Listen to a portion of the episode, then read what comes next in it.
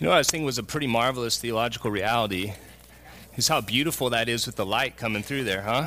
Isn't that gorgeous? So I try to get this mic set. Wow. Just a show this morning with the rain and the thunder and the lightning and the, and the light and the water. I was practicing one of the R's of uh, of the art of Thanksgiving earlier this week, and I went on retreat to Henry Cowell Redwoods National Park, and just overwhelmed by the beauty there. Um, I don't know if you've been there, but uh, it's it's a gorgeous time to go in fall, and the leaves are turning, um, and as you take a, a walk into the redwoods, the light cascades just right through through the through the branches of the redwoods. And it was kind of cold in the morning. It's almost like there was a steam rising up from the earth. And as you looked at the redwoods, it was like they were glowing.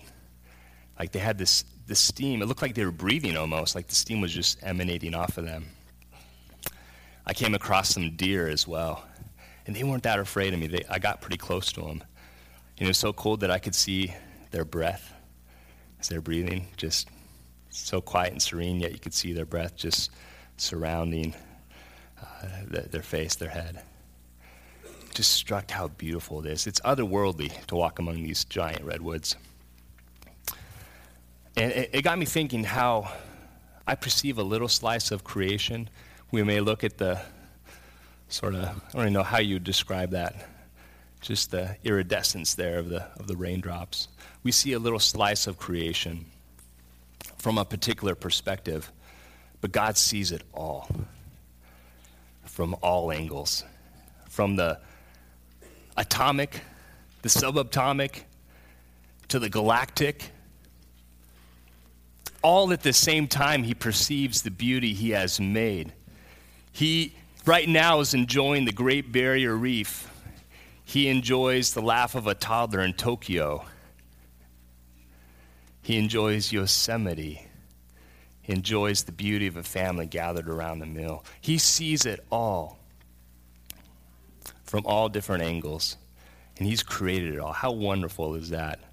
What joy must be in the being of God to, to enjoy that beauty that He has created at all times. And we just see a little bit of a glimpse. Now, it's cool at Henry Cowell Redwoods as you continue on, they have a cross section of a tree, a giant redwood that was, uh, you know, felled in like 1930 or something.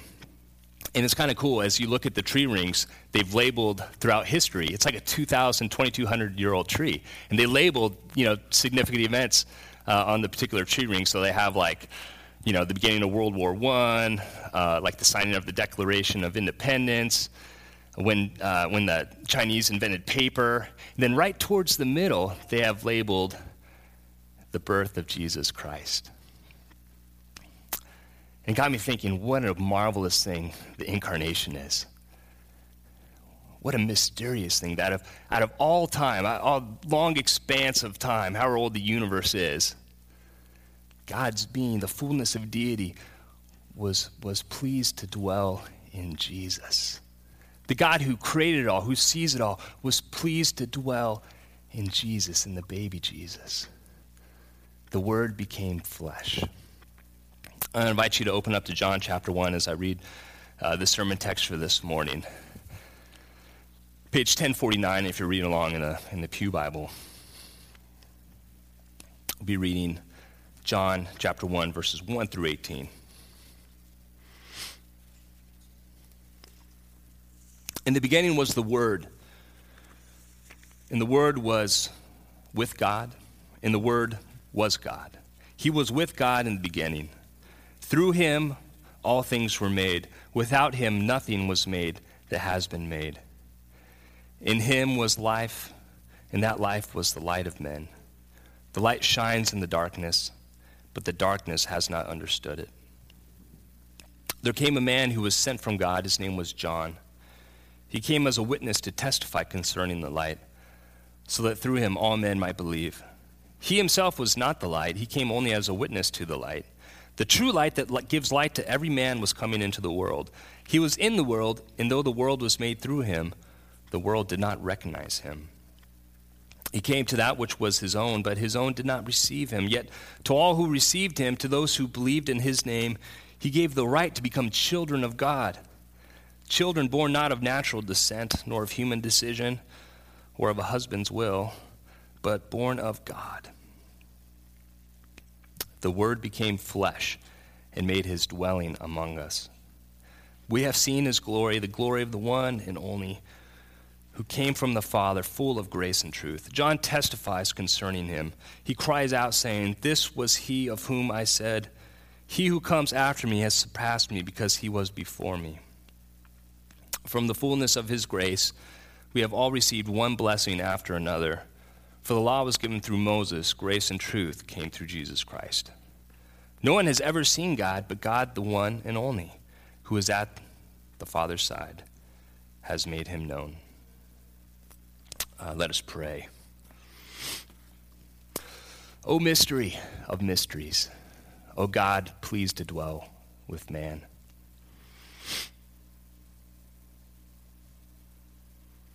Help us by your Spirit encounter this mystery afresh. And may we receive grace upon grace because of this wonderful mystery. Uh, Jesus' light shine in our darkness. And I pray that the words of my mouth and the meditations of all our hearts sitting here, we would be acceptable and pleasing to you. O Lord, our rock and our Redeemer. Amen. So, mystery of mystery, God comes to us and shows us what He's like in Jesus Christ. The Word, who was with God, who was God, becomes flesh. Now, this mystery, as you might expect, the early Christians had trouble sort of finding language for they had a philosophical concept, the Greeks did, of the, impassibility of God. All that to say, and you can ask your children here, they probably know about impassibility. I love that they're here with us this morning, by the way. Um, means that God, it was the idea that the truth that God could not suffer being God. How could God undergo suffering if he was the omnipotent, almighty? So we have this concept of God's impassibility. How does that square with the word becoming flesh? with God taking on human form. And uh, because of this sort of difficulty in holding these two seemingly paradoxical truths together, uh, there were some heresies that came up in the church. And heresies actually can be really helpful because we're prone to heresy. And heresy actually shows us the ways in which we may inadvertently go down the wrong path in the way we conceive of God and actually the way we live out our, our faith in Christ.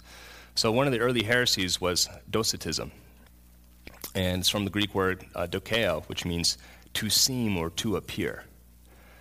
And uh, this early heresy that came up um, viewed that, well, the way we can get around sort of figuring out God's impassibility with God taking on human form is that that Jesus is, you know, that when the Word became flesh, Jesus uh, embodied the Word in a way that only seemed to be embodied.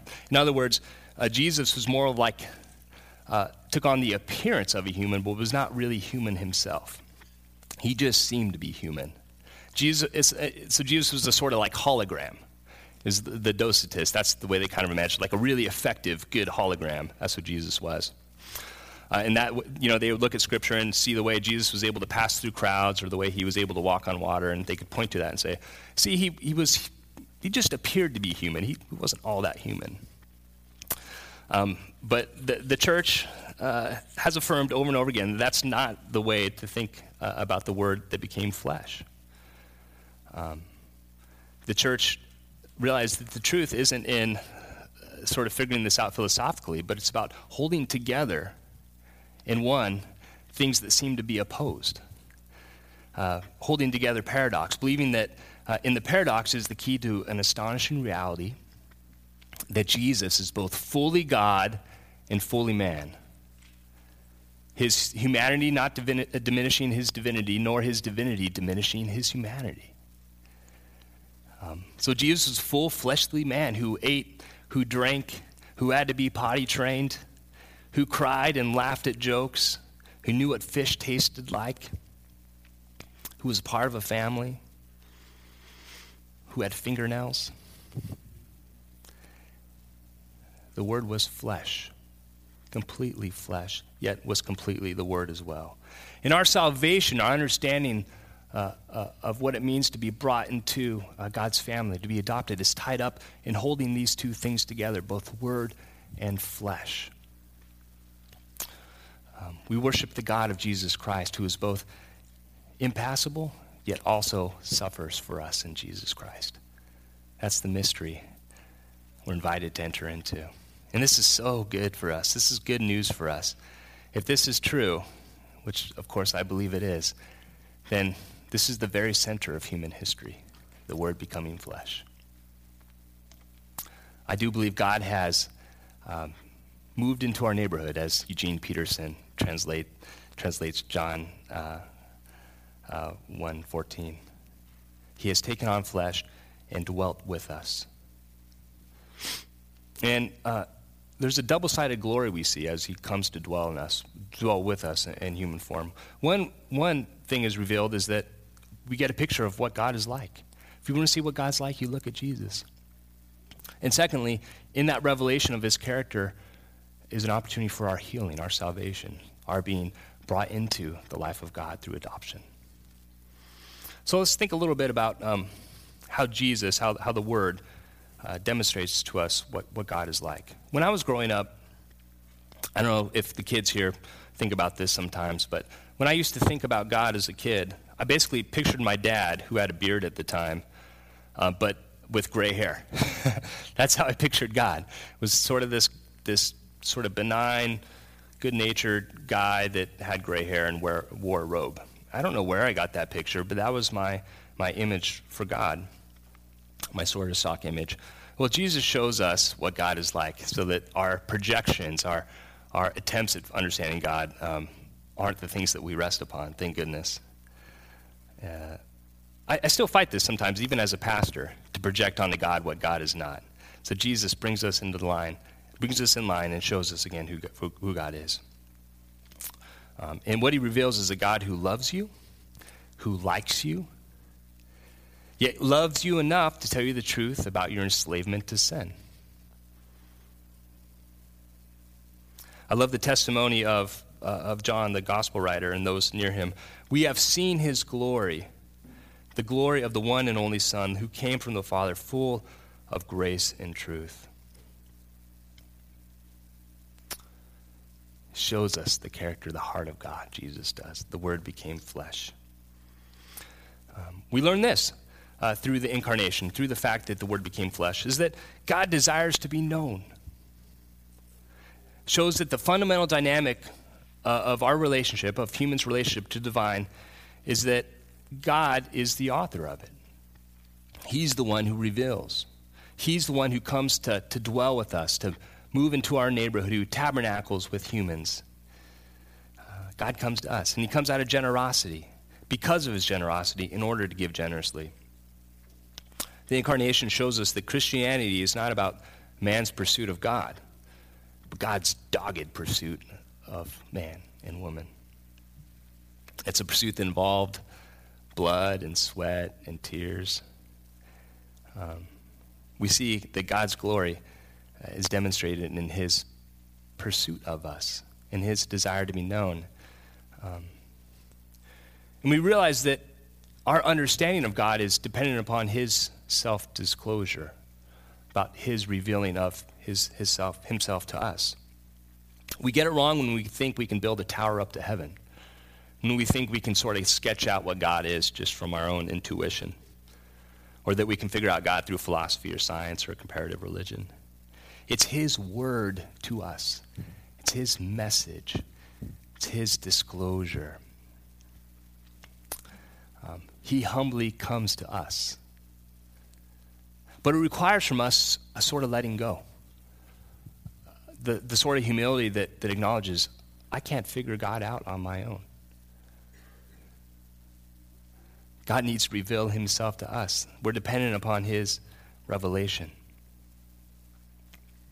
So we learn that uh, God desires to be known, that he uh, relates to us so that we can know him. And we also learn this from John chapter 1 darkness doesn't get in his way he runs right into it and shines into it. The world's darkness, your own personal darkness, your sin, your sin, your, your shame, um, it doesn't get in his way. It does, in fact, it invites him. He runs toward it to be a light there. His love propels him.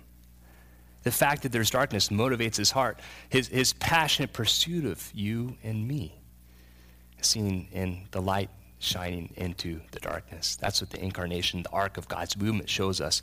When I was young, um, an awful thing happened to my family. Um, could have been a lot worse. But uh, my, my parents were gone on a date, and we had a babysitter watching us. I think I was around uh, five, it was kindergarten. And my parents came home, and they come home to the door being wide open. And um, you see a guy come out, run out, startled young guy, maybe 18 or 19. And uh, there's um, evidence uh, on his person that some, some violence had taken place. And um, can you imagine coming home to that as parents? But what was my parents' reaction? Was it to encounter that darkness and drive away? No, their three children were inside. Their babysitter was inside. So my, ran, my mom got out of the car and ran in to make sure everybody was okay. And, and three of us were okay, and the babysitter was wounded but okay. And my dad, the guy took off on a bike. My dad followed him with the car and pinned him up against a wall with the car, not hurting him at all, until the police came to, to arrest him. See, that's, a, that's like God. He, when we're in darkness, when we're um, in bondage to sin and, and, and shame and, and uh, evil, God doesn't run away from that. He's not, his holiness isn't the, the sort of holiness that avoids that, but enters into it to redeem, to save, to heal. That's what the incarnation shows us. He comes running for us. It's his dogged pursuit of man and woman to make them children. And of course, the incarnation also shows us that God is full of irony. God's full revelation, the fullness of deity, pleased to dwell in Jesus. A first century uh, Jew in a possessed, uh, occupied land, wasn't wealthy, wasn't of the ruling class. This is where God dwelt. God's holiness, His goodness, isn't seen in His avoidance of our human situation, but of His full entering into it, being willing to be born, being willing to suffer, being willing to die on a cross. There's a bit of irony there. And then we, we read in verse 10 that Jesus was in the world, the Word was in, in the world, though the world was made through him. What, a, what an ironic thing. And here's even more irony the world did not recognize him. The one who made it all was unrecognized when he came. And more than that, he came to those which were his own, and, and many of those who, which were, who, were his, who were his own did not recognize, recognize him or receive him. But this is how God works. He, he comes in and he flips things upside down. Um, his goodness sometimes is so good it's hard to imagine or to see. When I get up really in the morning, I'm often surprised at how beautiful it is. I don't know why I, I don't come to expect this, but when I get up around sunrise, it's a glorious time of day. And I'm always like, whoa, that's so good. And uh, it's so beautiful. It, it's so good to be up this, this time of day. I think uh, often God's like that sometimes. We forget so quickly, or, or we, we come to expect less than what He is, which is inexhaustible grace and love. So God reveals to us what He's like through the incarnation. And I'm just touching the very tip of the iceberg here. There's so much there as we look at the life of Jesus, what it reveals to us about the Father's heart what it means for our lives. Uh, we, we, also see in the incarnation um, the way in which God seeks to recreate us, to heal us, to bring us salvation. He, he reveals who He is, and part of who He is is um, one who desires to heal us at our deepest point of need. Um, one way of thinking about uh, John 1, uh, sort of paraphrasing it, is that uh, God was born of man so that man might be born of God. God um, saw our sinful state, understood it, and didn't want us to remain there. Paul writes in Galatians 4 4, sort of filling this out a little bit more. Um, when the time set had fully come, God sent his son, born of a woman, born under the law, to redeem those under the law, so that we might receive adoption to sonship and daughtership. Jesus came not to give a new morality, not to make, make bad people good, but to make sons and daughters, to bring people into his family. The Gospel of John talks about being born again, such rich imagery. And he did this by coming to us, by becoming one of us, to heal us from the inside out through his life, his death, his resurrection. This is the way God chose. I've been thinking of what, what's a good analogy to sort of demonstrate this. Um, you know, if you view our, our situation as that of uh, captivity to sin and to death, imagine it like a disease that is spread throughout all of humanity. We've all got it. It's 100% fatal. This disease of sin and death that entered through Adam, uh, the fall of man. We are, we are, we are all sick. Um, Jesus is like the vaccine to that. He's the one who came, who took on that sin, that death, that disease. But in his holiness, in his faithfulness, in his goodness, in his divinity, uh, he conquered sin and death. He conquered the disease, not by avoiding it, by taking it on uh, and, and, healing us from, from the inside out. So that, yes, we are all uh, uh sick. We are all caught in that sin and death. Yet Jesus, uh, as he as we, as we come to know him, as we come to have proximity to him, as we come to trust him and believe in him, his health, his salvation becomes ours. The grace contagion is at loose in Jesus Christ. His divinity has come in and redeemed our fallen flesh through Christ. So something uh, deep happened at the roots of our being through Jesus, at the level of, of, the deepest level of who we are. I think this is what it means to be born again, to have that new life. Um, we can see what we are supposed to be in Jesus and in his saving action in our lives.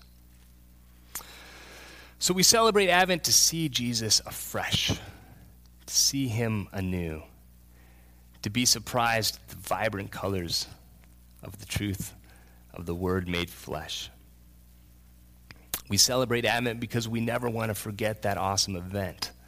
We never want to think we have it all figured out. There's more depths to Jesus than you know, than you'll ever know. The key as we look at John chapter 1 is belief. The key is trust. Simply believing the good news that God wants to remake you, recreate you through Jesus, forgive you, bring you into his family. The key is simply receiving that birthright that he declares over you. So maybe this Advent is about simply believing again. The astonishing good news of the Word made flesh who wants you to be his son, his daughter, part of his family. And as we walk through this door into God's family, I think we start to take on a family resemblance a little bit, bit by bit, as we experience that grace upon grace, as that word invades our flesh. You've been given a gift of flesh, your embodied life. The people you know, the work that you do, the place where you live Yet you've also been given that word if you've received Jesus, that word of his grace upon grace. So let that word dwell in you, dwell in your flesh, those things of your ordinary day lives. And let that word become contagious to those around you, to spread that grace contagion. It would be a shame to be like the Docetists, who don't really believe that the, that, that, uh, the flesh was, uh, was actual believe that the Word could, couldn't really dwell in flesh. I wonder sometimes if we have we have difficulty believing that the Word could really dwell in our flesh. That God's Spirit working through us really wants us to be the presence of Jesus to those around us. That our circumstances, as seemingly uh, benign or, or dark as they are, are the place where the Word of God wants to dwell in you and through you too. So don't deny the circumstances of your life. This is the place where Jesus wants to be revealed in you. Wants to reveal his glory. I love the, the quote from St. Irenaeus from the um, second century. He, he says this The glory of God is a man or woman fully alive. God's glory can be seen through you as you let that word dwell in you richly. So let it loose. Let that grace flow. When you see darkness, shine in it. Run to it. Believe, trust in that presence of Jesus that's in you and with you. Um, you might be surprised to, to see how uh, you're, join, you're, you're running to join how, how Jesus is already at work in front of you and before you. So I'm so excited to, to walk through Advent together this year to again see Jesus afresh. Would you pray with me? So we remember. A word made flesh who desires to be known. And in knowing you, we're, we're overwhelmed, Lord, at your grace, your love, your goodness. Help us see whatever circumstances are in our fleshly lives, help us see those as the stages for glory. We pray it all in the wonderful name of Jesus. Amen.